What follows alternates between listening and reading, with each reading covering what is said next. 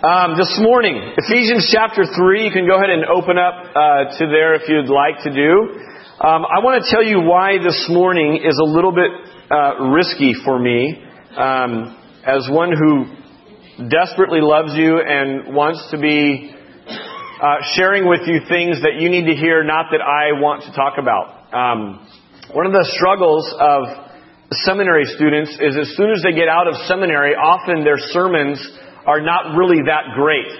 Uh, and it's not just because they're new at it and they're trying things out. The problem is this. If you've been in seminary for any length of time, what you're doing is you are rubbing shoulders with people who are asking questions of the text and looking at things in the text that only people in seminary ever think about or care about really in the whole world. And so you're rubbing shoulders with them and you're thinking about these nuanced things and sometimes you get out of seminary and you're looking before a congregation that you, that you love dearly and you start sharing things that, um, that don't really apply to them. Um, maybe they do on some, you know, kind of deep level way out there, but it's not where they're living. And so what happens is, as a uh, as a new pastor, sometimes it's it's easy to just be talking about theological nuanced things that aren't where where people live and aren't aren't the questions that they're struggling with and aren't where they're at with life. And to talk about the purpose of the church, there's the risk that I would be preaching in a way to what pastors really get excited about and think about and dissect and dialogue about and, and, and chew on.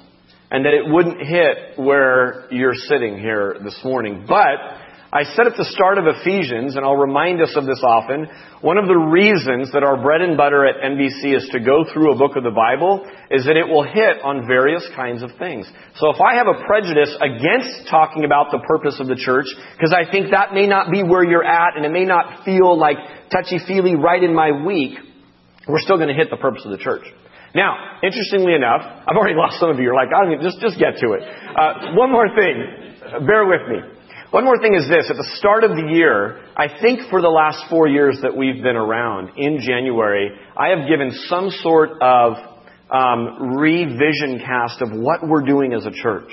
And we've kept it really simple. I've put the play button up in front of us and I've said worship, community, and share is not only the purposes that we're trying to do, but the process in which we're trying to accomplish it. I've shown you Starbucks cups showing that Venti represents Sunday morning worship and you'll always have the most amount of people there. And as you grow, you really become a grande uh, cup. Less amount of people are plugged into community and really a part of the body. And the smallest, which Starbucks confusingly calls tall, is, uh, is those who are really expressing their gifts and um, and sharing, and that kind of follows our pattern. I've given some sort of a message in January that, that, that ties into that. We are now in a passage of Scripture that's going to do that for me. We're not going to overlay our procedure on it, take a break from Ephesians to kind of share with you the vision of NBC. Rather, I want to pull out and say this isn't NBC's vision, how we accomplish it, although that's an important discussion because there are nuanced differences between churches that are important. But I want to pull out and look at the big church. That's what, that's what Paul is doing here. Now, um, I don't know if you, uh, if you are aware of this, some of you are going to sit in, in the room this morning and you'll be unaware of a conversation that's growing and brewing, mostly amongst Christian circles. And that is, there is a growing, uh, seemingly a growing uh, disproportionate group of people who are becoming more and more uh, disgruntled with the church in America. Now, some of you um, may have college students as um, children or grandchildren or friends, or maybe you are a college student. And as a college pastor, I walk through many parents of college students saying, My child's reading this book. Do you know anything about this book? It sure seems to be taking them off the mainstream evangelical path that I grew up in Christ in. And it's really, really scary. And so I've talked to those parents, and I've talked to a hundred at least college students who are pulling away from the church, who are disenfranchised by the church. If you haven't come across this conversation with a family member, with your own self, I'm sure there are people in this room who say, man, you're speaking my language. That's where I'm at right now. If you haven't come across this conversation yet, you will. That's my prediction. I think that you will come across someone who is a former churchgoer. They haven't abandoned Jesus, they've abandoned the church on some level. What's interesting is that the um, church is lame uh, demographic is actually this hot commodity amongst authors now. Isn't that weird? I mean, if there's actually money to be made, and I'm not necessarily questioning every book writer who does this, but there's money to be made by going after this disenfranchised group about the local church. There really is. And there's several book titles I'm going to bring up today, uh, most of which I've read in, in part or in total, uh, because I wanted to be um, just conversant about what are some of the uh, things levied, uh, leveled against the church, and where are the, the things, and, and do they do they line up with Scripture? Do they line up with myself? Here are some things. I'll just fire off some things that um, experientially I think are true, and uh, those who really get into studying these sorts of things uh, say are true. One is this: that spirituality is hot and religion is not. Okay. Uh, they're not all going to rhyme. Don't worry. That bugs me too. Uh, the second one is this: community is hip, but church is lame. Community is a great buzzword, and churches have kind of tapped into this. That's one of our primary words. We decided to grab it because, because not because we thought it was hip, but because we thought it was biblical. But community is hip, but church is lame in some circles. Organized religion, at its worst, equals oppressive, irrelevant groups or organizations that are dead or dying. And at the very uh, kind of you know minimalist, it's just a waste of time. Organized religion is a waste of time. You can get to God without organized religion. Uh, a second, another phrase kind of thrown around is outsiders, those outside the church that, that would be, uh, like Jesus, but not the church. Um, another message being promoted is that insiders are told they can do just fine with God apart from church.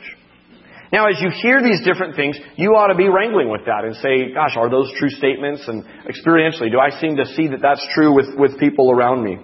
Um, there's several books that are out there, um, several that I've read, and, and hint at these kinds of themes. Okay, here are some of them: Revolution, The Shack, uh, many things written by John Eldredge uh, are, are books on my bookshelf that kind of show this growing discontent with the current church system in America as it is. Now, I'm using really broad terms, by the way. The current church in America, what does that mean? I mean, we could spend really an entire sermon just defining what that means, right? Because I hope, I hope you understand this.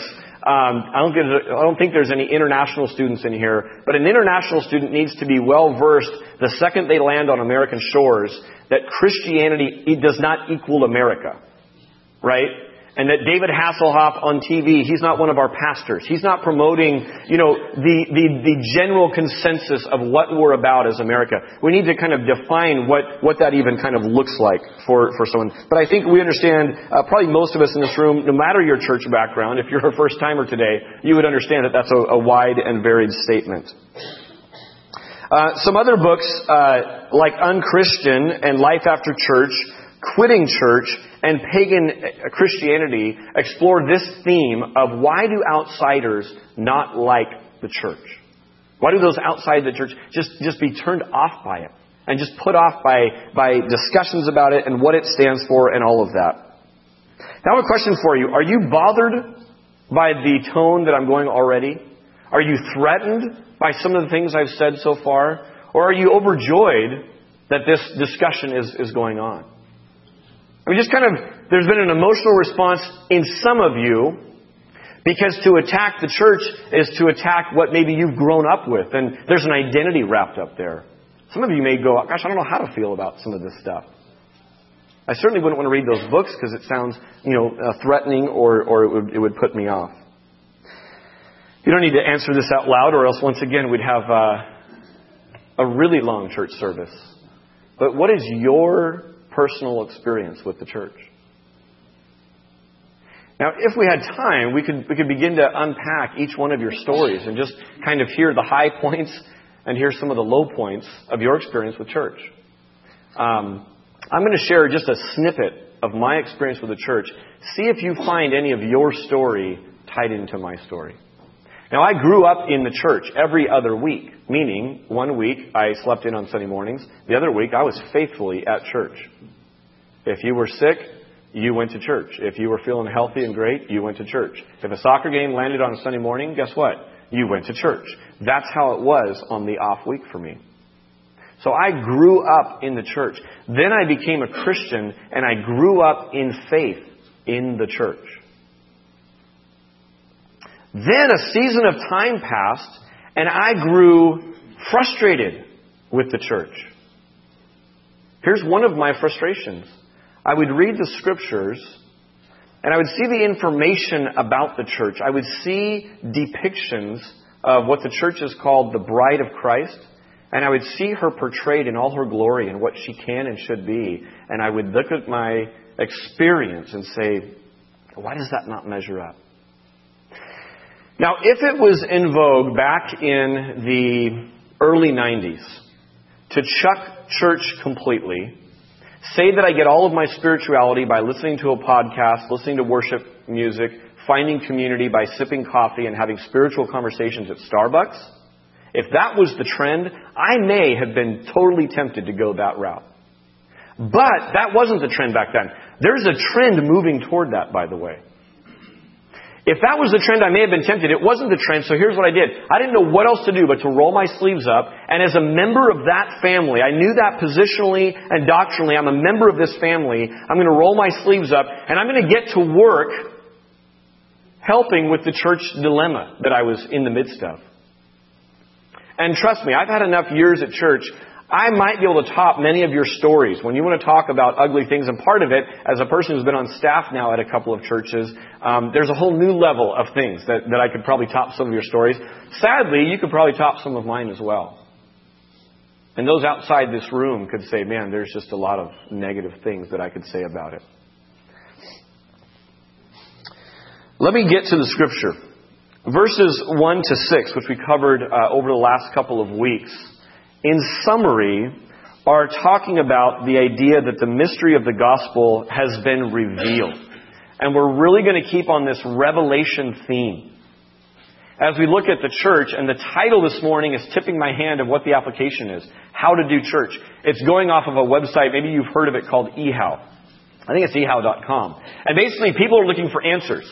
Um, you know, I don't know how to do this. You type it in, and eHow will, will tell you. What's fascinating, I went in, I didn't do a thorough search, so if you find this, you can email it to me. But um, I looked for a section on religion or spirituality kind of a thing. I just wanted to see what they had to say on how to do church. I just thought it'd be an interesting exercise.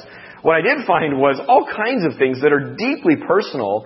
And um, in one short article, they're kind of telling you how to do it. You know, it's kind of like how to do this for dummies sort of a thing. But the, the point is, the wide variety of things on eHow shows that people are just looking for answers. I don't know how to do this. Show me how to do it. It used to be that if you didn't know how to cook a turkey, what'd you do? You called grandma.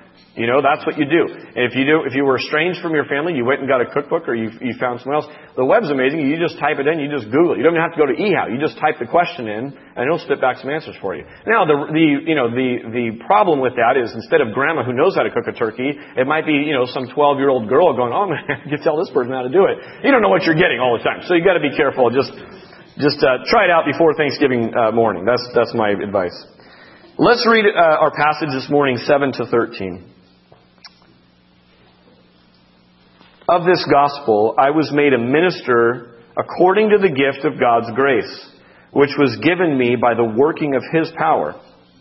To me, though I am the very least of all the saints, this grace was given to preach to the Gentiles the unsearchable riches of Christ and to bring to light for everyone what is the plan of the mystery hidden for ages in God who created all things so that through the church the manifold wisdom of God might now be made known to the rulers and authorities in the heavenly places.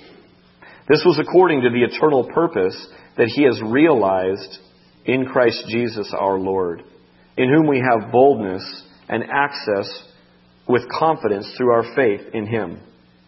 So I ask you not to lose heart over what I'm suffering for you which is for your glory. Now, there's lots here in this, in this passage, and there is a lot in this passage I'm not going to even touch on at all. The whole first page of your bulletin notes are just some notes that I put down that I'm not going to preach on at all. So you can look at that. That may help guide some of your study. I would invite you to use community group time, personal study this time, to explore some of the other themes that are in here. Um, mainly why I'm not going to do this is because I've covered it elsewhere. We've covered it leading up to this, and we're going to cover it again in the rest of chapter 3 or moving into chapter uh, 4, 5, or 6. So, so we're not going to rehash it. But, but in here is Paul's ministry and identity. In here also is what individual members of the church look like, namely Paul in this case, and collectively, what is the church supposed to look like? Uh, couldn't we spend an entire morning on the unsearchable riches of Christ? I mean, that's just, that's such a, that's such a rich statement. It's just such a phrase that you say, man, I want to linger on that. Let me give you homework on that. Go read Ephesians chapter 1. This morning I read Ephesians chapter 1. And all the, every time it says in Him, and all the things that we have in Him. Just go read Ephesians chapter 1 and let that bolster you and be reminded of where to start studying about the unsearchable riches of God that are available to us in Christ Jesus. Another thing we're not going to cover is the mystery of God's plan that is revealed. It's talking about the gospel. Again, we've covered this elsewhere, and I want to save some for your own personal study. So here's where we are going to go. We are going to go uh, to this, primarily to this verse in, in verse 10. That God, through the church, is accomplishing this huge plan of His. Before we zero in on just that verse, I wrote in your uh, notes, page two, that this is, this is a gospel centered, Christ adoring, and church honoring passage of Scripture.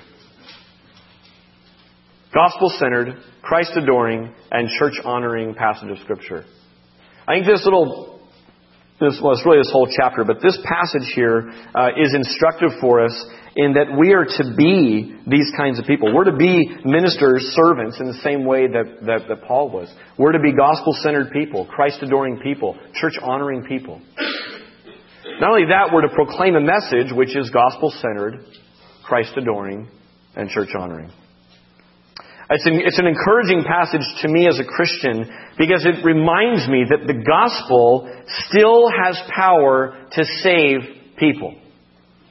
Even if it seems out of date, even if it seems simplistic, even if it's thought foolish. In fact, the scriptures actually tell us this will sound to those who aren't enlightened to this foolishness. It'll be a stumbling block to certain kinds of religious people. And we can see in our day, it seems really simplistic and really outdated to just keep preaching the gospel and keep leaning on the gospel. But, we're going to get to that. It's also encouraging in that Christ is the means to the unsearchable riches that are found in God. He is the means to it. So, so as I'm bombarded with thoughts and ideas that, that maybe there are other ways, other places to go seek this out, no, it's found in Christ. And it brings me back to Christ. And it helps me move from information in this room about Christ to adoring Christ. Saying, God, as much as I adore my wife and love that you've provided me with a wife, you, you've, you've, you've provided me with so much more in you. And it, it, leads to worship. It really leads to worship as you see that Christ not only is the means to the unsearchable riches of God, but also He's the, real, the realization, the focal point of God's plan all along. And that's why we talk about Him, sing about Him, and think about that so much. Finally, it's encouraging to the church because the church, as stated in this passage, is the means and method by which God is bringing to light His plan for humanity. He's showing off His wisdom through the church. Now, that ought to bolster the local church, build up the local church.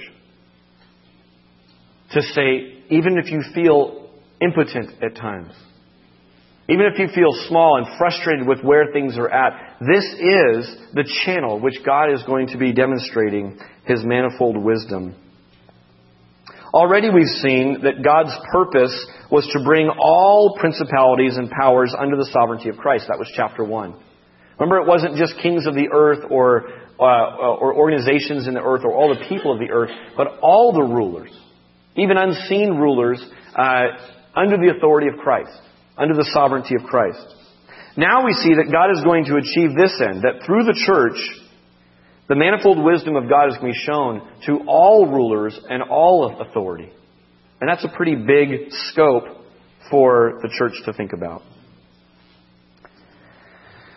So just how is the church doing? We're going to kind of focus on, this is just kind of a funny picture that I, I, I missed the uh, thing on, but uh, in, in looking at, at, what's wrong with the church, one thing wrong with the church is uh, sometimes they don't think through their front signs very well. And there's a ton of these, and it's just kind of comical to see uh, church bulletin bloopers, and uh, I just pray we never end up on there.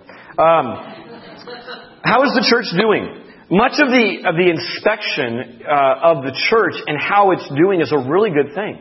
We do this with our car. We do this with our bodies.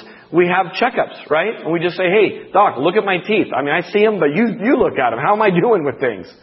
And we, and we, and we look at this. Inspecting the church is a good thing. However, it can lead to introspection where all we're ever doing is, is looking inward, or it can lead to waywardness where we, we build some wrong conclusions. I'm going to show you this in a second. And it, and it leads us away from a biblically revealed picture of what the, the church is to be. Ironically, I think there's two giant camps in America. One is that the mainstream media, if you listen to them, I, I feel like sometimes they fear kind of an impending Christian theocracy, that Christians are taking over America. And there's, there's, there's voices that are saying, we want America back. And, and there's fear that there's this kind of you know, coming Christian theocracy coming in. At the exact same time, to read certain books and certain statisticians, you'd, you'd think, uh, as an American Christian, that the church is in danger of going away, of becoming utterly extinct because of some different factors that we see in statistics. Now, I, I did some statistical study. I thought, I'm not going to bore you with this. You can go look at it yourself. However, what you can find is this. I like to read really dead people, which means they've been dead for hundreds of years. And what's interesting is how many times I could lift a passage right out of there, read it from the front here, and you'd think it was written this last week or in a book released this year. And then I'll blow your mind by saying this was written in the 1600s to people in England. I'm going to read you a quote today from the 1700s written to Americans in New England. And you see if it doesn't overlay onto the Bay Area 2011.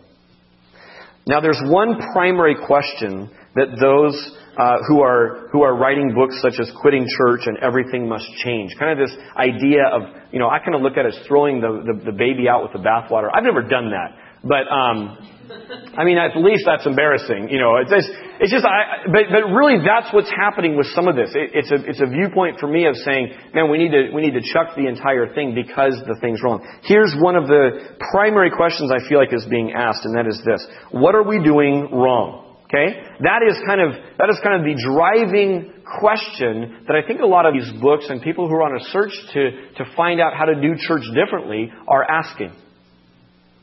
What are we doing wrong? I think two basic things are driving this. One is declining numbers. There's a basic assumption with declining numbers. That is, if we aren't growing, something is wrong. Now, in the one sense, you've heard me say potentially from the front here that things that are alive grow. And so, am I praying for our church to grow? Absolutely. But the whole point of the Starbucks cup, stay with me here. The whole point of the Starbucks cups is this venti, grande, tall. Envision it. I keep it in my office as a reminder. Many times churches get into a siloed mentality where they're measuring one thing. They're measuring their venti cup. And by the way, Starbucks in March is coming out with a new size. yes, we get more than 20 ounces. Have you seen the big gold cups at, 7-Eleven? I mean, pretty soon it's going to be, you know, whatever a hundred, you know, a hundred is in Italian. It's just going to be massive um, camelbacks filled with Starbucks coffee. I don't know. It's the beer mug. I don't know. I mean, something, you know, it's just where do we stop? So we're going to have to work that into our, our vision of our church to add that, that, that 30 ouncer, I think it is. But anyway, sometimes churches get stuck in measuring one number, and that is how many people were at church. How many people are on our membership list? And the whole point of the Starbucks cups is this we want to say, are, are numbers of people in worship telling? Absolutely. We measure that every single week, by the way. You're being counted. Um, but you also count. Um, so, these are not in my notes. I should stick to my notes. Um, so we measure, we measure those. However, some churches measure, measure money and bodies and building programs. And you know what that leads to? That, that could be, um, that could be Apple or, or Google right now too. I mean, it could be the exact same thing. There, there, you don't need the Spirit of Christ in there. You don't need the Bible to even guide you in measuring those kind of things. I don't think those are bad metrics. However, those are lousy metrics to be seeing. Is, is the Spirit of God really moving and at work here? Here's one of the other numbers that we measure. We measure the number of people who are in worship and that are moving from worship over into community groups. How many new people joined a community group for the first time or for the first time in a long time this year at Neighborhood Bible Church? That's a telling number, isn't it? I don't just come to church and, and, and I'm part of things for, for one, one time a week. I'm, I'm moving into community. We also measure, and this is a tough thing to measure. How do you measure some of this? How, how do you measure this? But, but we also measure how, how many people are moving from here, and this isn't always a, one to one to one you know, ratio, but how many people are really beginning to employ their gifts? Really beginning to serve in a way that God's designed them or pursuing those kinds of things. Those are great things to measure. So declining numbers, and the basic assumption is if we aren't growing, something is wrong. Okay? Here's the second, um, here's the second uh, thing that I think is driving this question what are we doing wrong? And that is that we have an image problem. Now, I'm going to sum up several books. I'm going to save you some time. Here's the, Dave's Cliff Notes. The image problem that, uh, that I think is, is, is dead on in some ways um, and, and maybe misguided in some ways. Again, the, the church in America is a giant topic, but here it is. The church is filled with anti women, anti gay, politically charged exclusivists who have completely forgotten their mission to love society and be loving to all like Jesus was, instead of being hypocritical and judgmental. Okay, I just saved you several books worth of time. But that in a, some, uh, that in a nut, nutshell is what people are, you know, are doing some research by going and asking people, hey, what's your perception of a born again Christian? What's your perception of a church down the street that is, you know, by, by this day, whatever, uh, whatever else it is?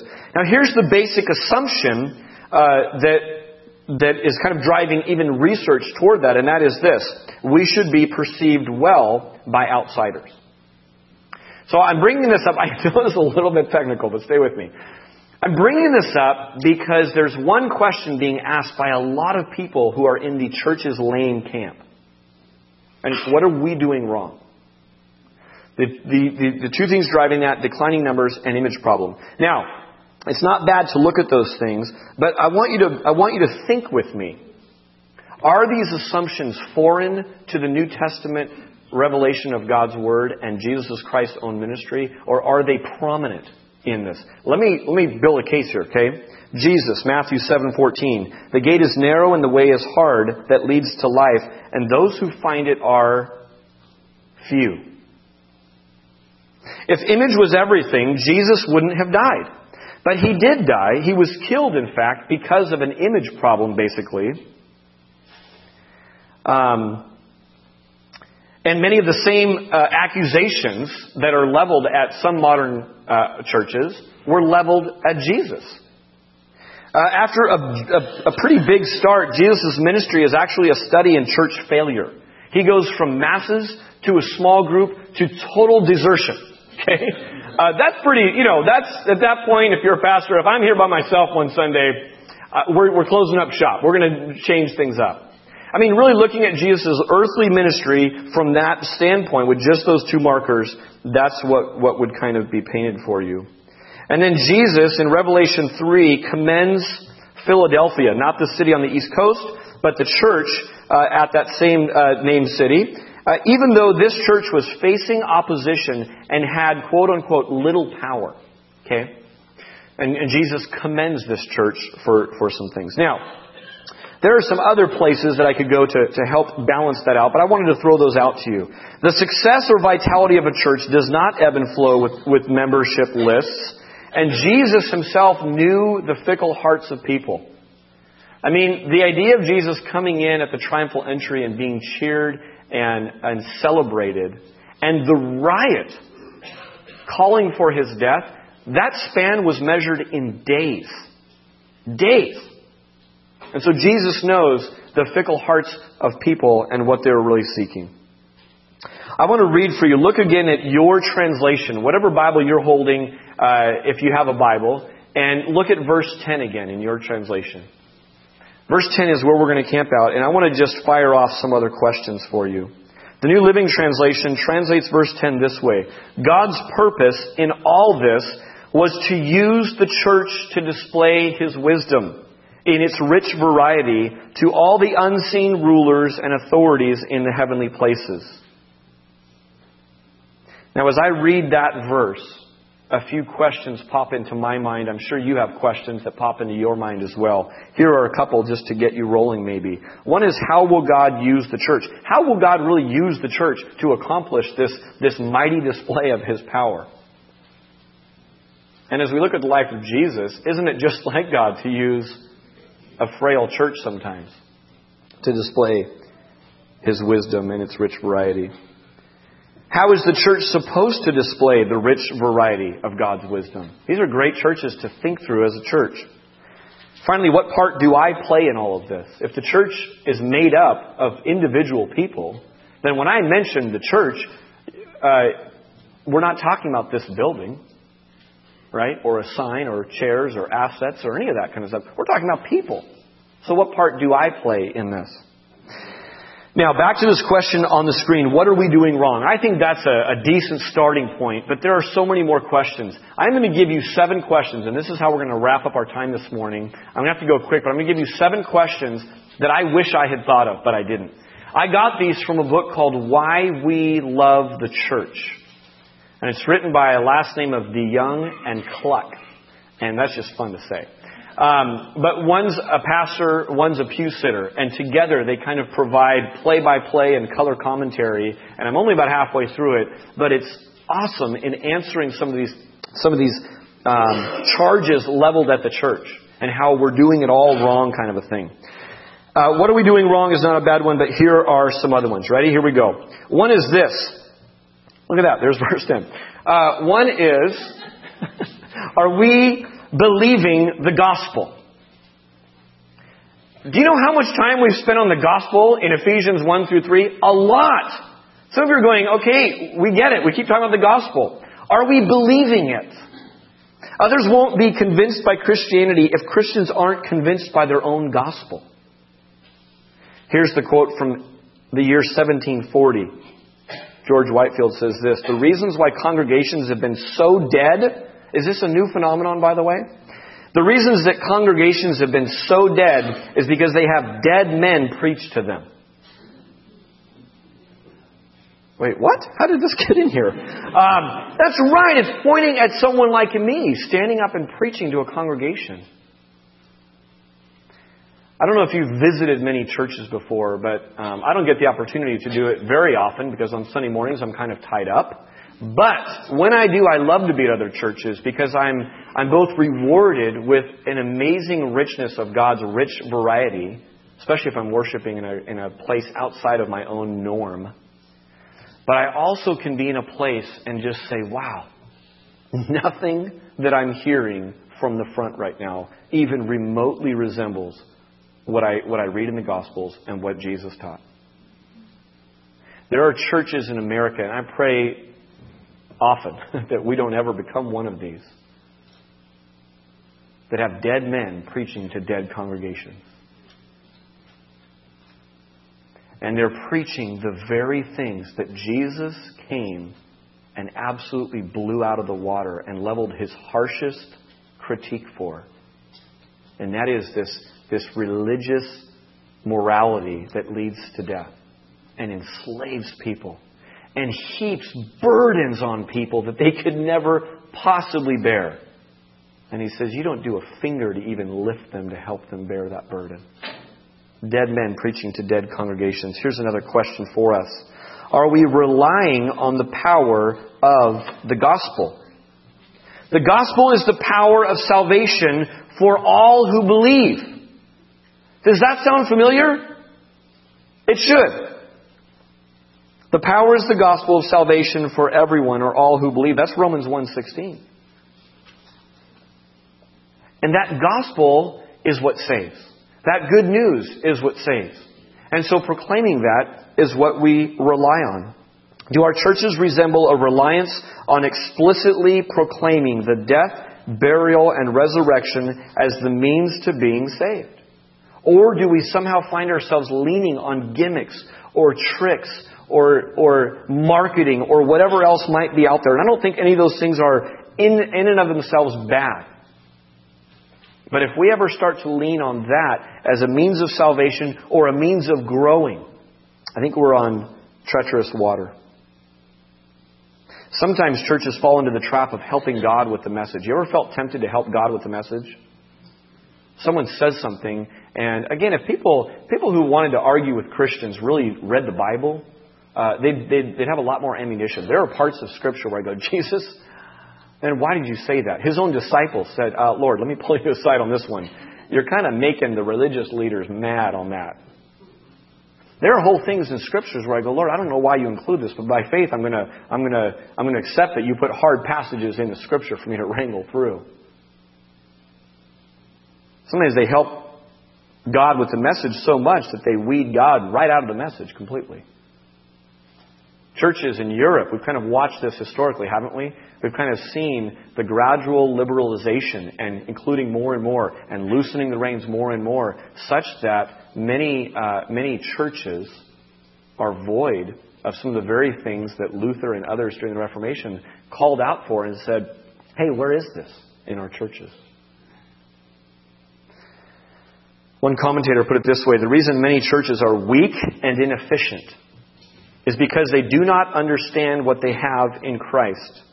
And the cause of this, often, once again, catch this, is spiritual leaders who are not good stewards of the mystery because they do not rightly divide the word of truth. That's 2 Timothy 2.15. They confuse their people concerning this, their spiritual position in Christ. And catch this, they rob their people of the spiritual wealth they have in Christ.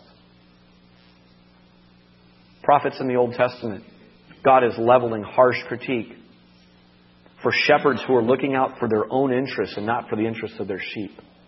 In the New Testament, harsher criticism will be leveled at spiritual leaders if we are robbing our people of the wealth, spiritual wealth that you have in Christ, and not reminding you and clearly stating to you your already purchased position in Christ. Don't you love the song we just sang? We're singing the gospel. And that's why I love that song. I'm sitting back here and I'm, and I'm just getting to adore Christ in this. I say, wow, I can't believe what I'm singing. And I can't believe that it's fresh to me this morning. But Lord, somehow you've made this fresh to me this morning. Wow! That's awesome. Freely, forever, I, am I'm, I'm in this position. Once again, I've, I've got Ephesians 1 rolling around my mind too, by the way. But that's what we've been driving home for three chapters now is your position and your wealth in Christ.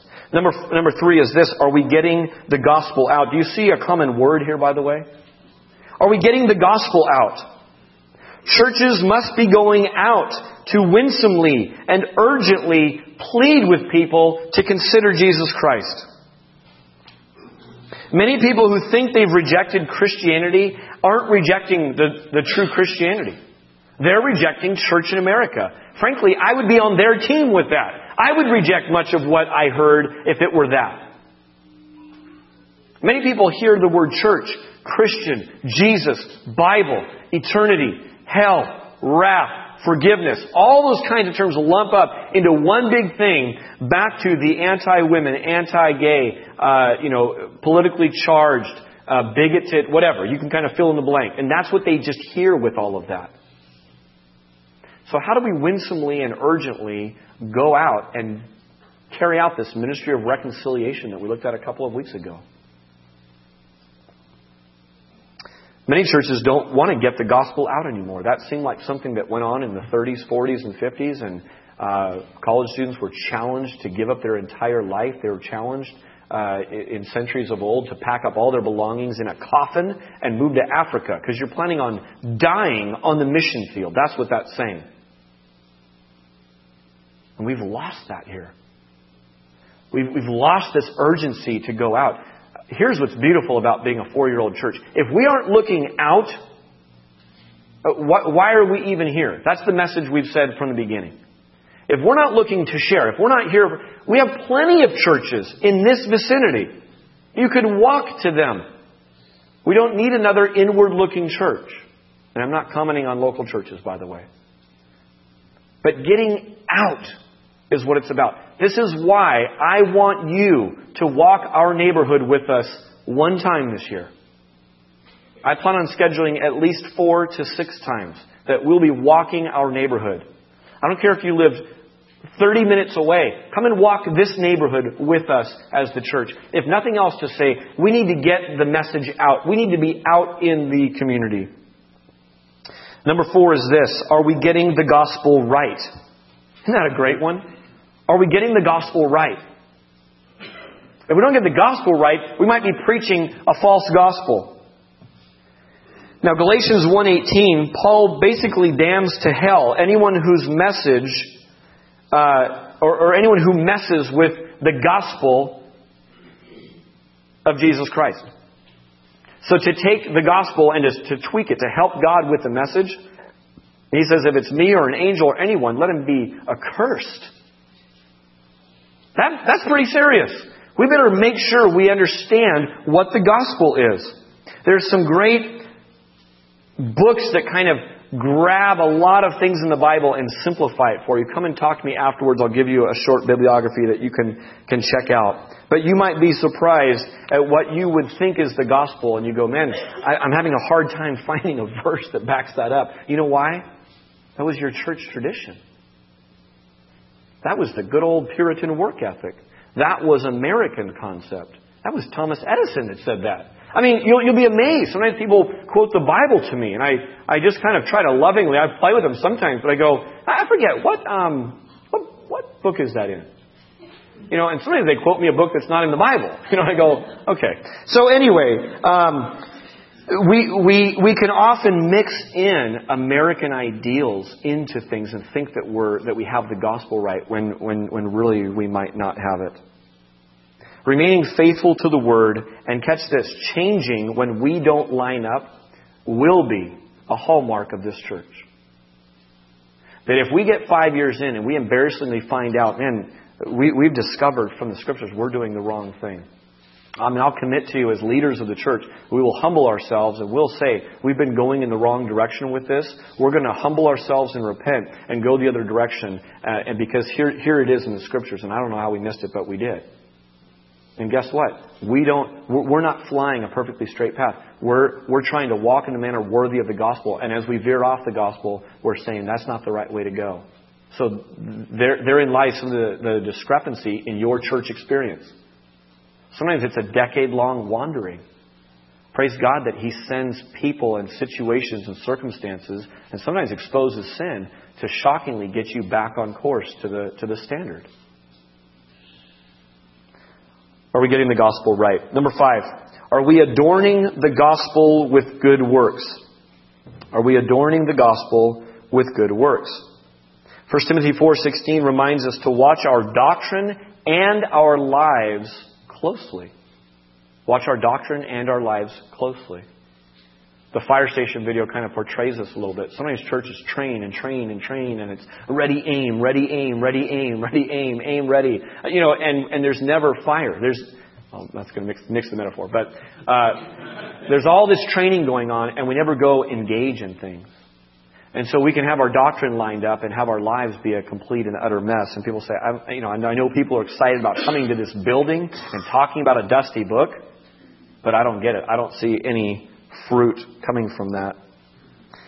Now, mind you, good works is not the gospel, but it can adorn it and make it more attractive. That's Titus chapter 2, verse 10. Titus 2:10 says, "Man, your good works ought to actually draw people in and say, man, what is it? What is it about that church? What is it about your, your little group of people that meet at your house on Thursday nights? What's it, what is it about the hope you seem to have? Why are you not freaking out? I freaked out when that happened in my life. What's the deal with you? Why are you helping me? If you don't have someone asking you these kinds of questions, it means, it means you need to, to, to, to ask God and, and trust God and obey God in, in seizing the opportunities that are all around you. You ought to periodically be having people go, Why are you doing this? Because it trips people out when you just pour yourself out on their behalf. Number six, are we praying for the work of the gospel? Are we praying for the work of the gospel? More workers, soft hearts, God's Spirit to bring about new birth and new life within us, within our neighborhood, within our churches. Any discouraging trends must lead to prayer for the followers of a sovereign God. Anytime you're discouraged by trends and, and, and you say, gosh, it's been really hard to, to have this or that or the other thing, it ought to lead you to prayer. I had a conversation not long ago with someone from Taco Bell over here.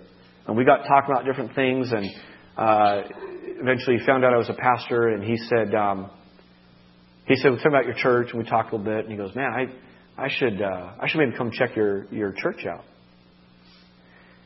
And I'd, I'd listened to this guy and asked him some questions and talked to him. And, and so I already knew he was leading a men's prayer time at his church. And he was super discouraged because his men's prayer time went from like, uh, you know, 20 people or something down to five. And I said, What's the size of your church? He says, The size of our church is about 40 people. I said, Brother, five men out of 40 people in the church? I said, Dude, you need to teach me a seminar on that. So I asked him, I said, Okay, so, so you come to my church. What happens to your men's prayer group? Where does it go? The other thing he does is once a month. Now, this is all he could be blowing smoke, but he tells me once a month he leads a group from his church downtown to help feed the homeless and just visit with the homeless, look in their eyes and have a conversation with them. So, what happens to that ministry if you leave your church because it's struggling, because it's been going downhill for five years, because you're discouraged by the, the pastor, because you're this, that, or the other thing? What happens if you leave that and come to our church? Tell me what happens to those ministries. And he got it. He said, Wow. I said, Brother, go back and be encouraged, and you go pour into your church. praying for the work of the gospel, not for the name brand of Neighborhood Bible Church or Venture or Church of the Chimes or all the, or, or any other little church within the Church of San Jose, but praying for the work of the gospel to go out. If, it, if, if, if you're discouraged by things, it should lead to prayer, not simply better planning and programming and strategy meetings. You ought to have planning and programming and strategy meetings, no question about it. But prayer to be at the top of the list. Number seven, are we training up our children in the gospel? I'm going to take the words of Christ and uh, just give you a new lens to, to look at this. What will it profit a man if he gains the whole world yet forfeits his children? It struck me heavy uh, um, at San Jose Christian College as I heard from a guy who was coming and supposed to be teaching us about youth ministry and he had just lost his family. He had this phenomenal ministry. And his family basically walked out on him and said, You know, clearly you love all these people more than us, and you haven't tended to us well. Now, again, I don't know all the dy- dynamics, but he was confessing this, and he was pointing to himself as the failure in that. You don't think my jaw was on my desk going, Lord, help me to shepherd my family well. But let's not let it be, and again, not to harsh on an organization, but just focused on the family, like my family.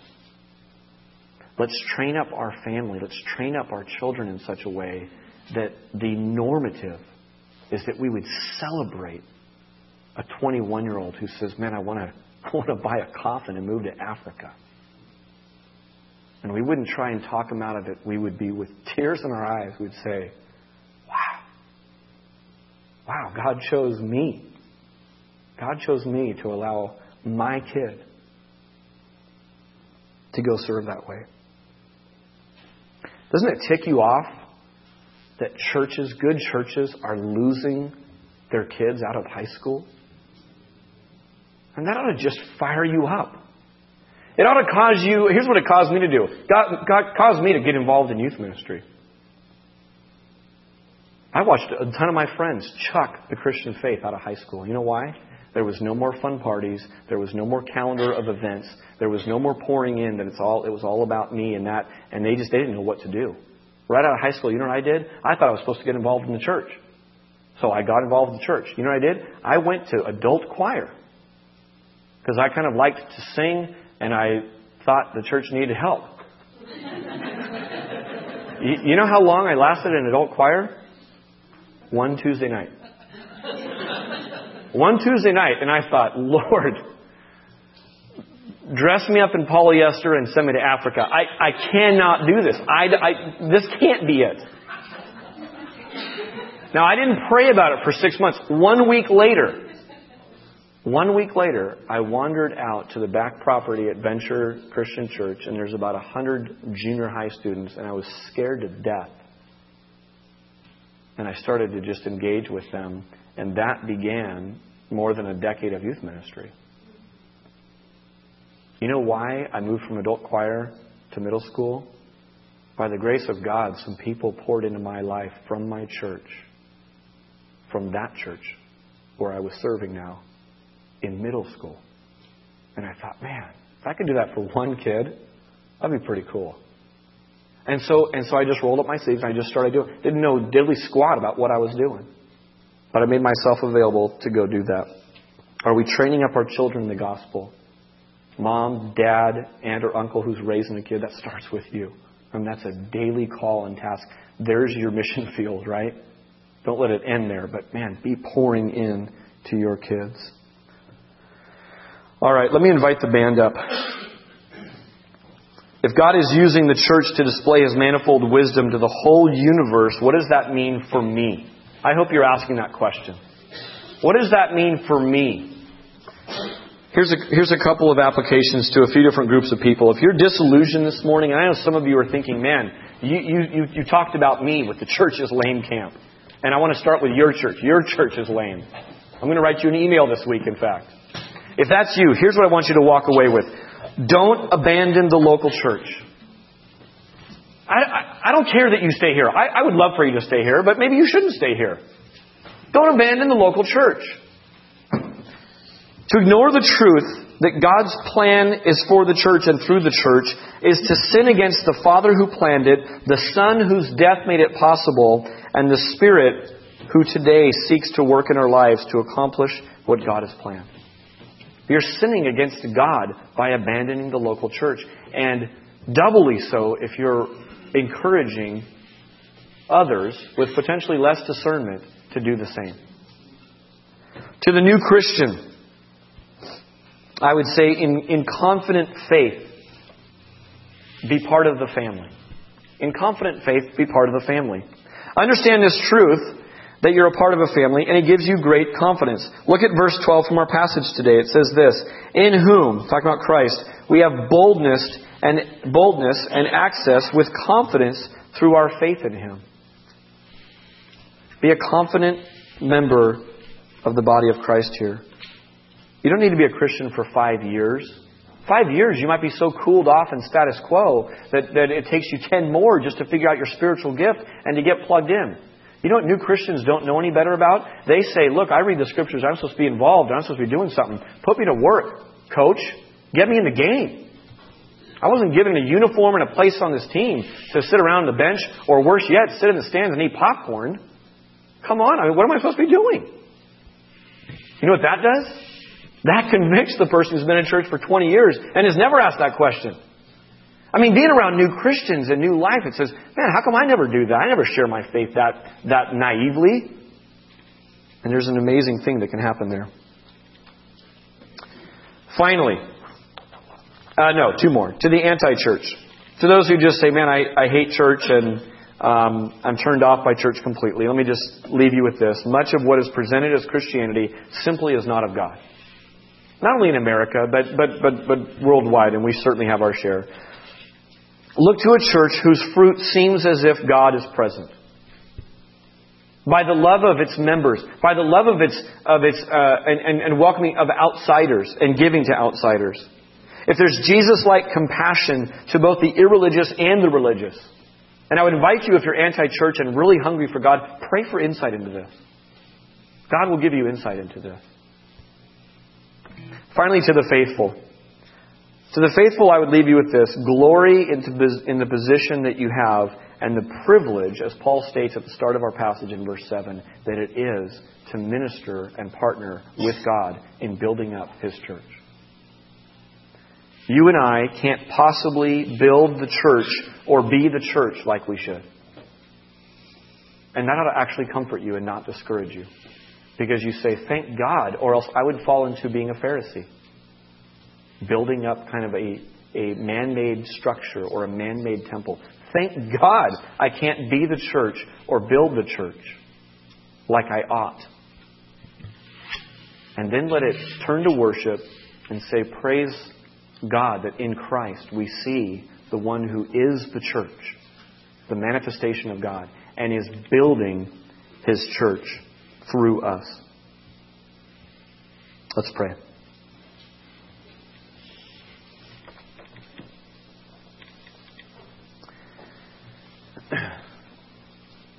God, I pray that you would take these few words out of a whole collection of books that we call the Bible. And Lord, that you would supernaturally allow it to penetrate and permeate and challenge potentially false assumptions, hard heartedness, stubbornness, apathy, or maybe having the excitement in the wrong things. And let that begin with me. I pray that as a church and as church goers, we would keep the end goal in mind.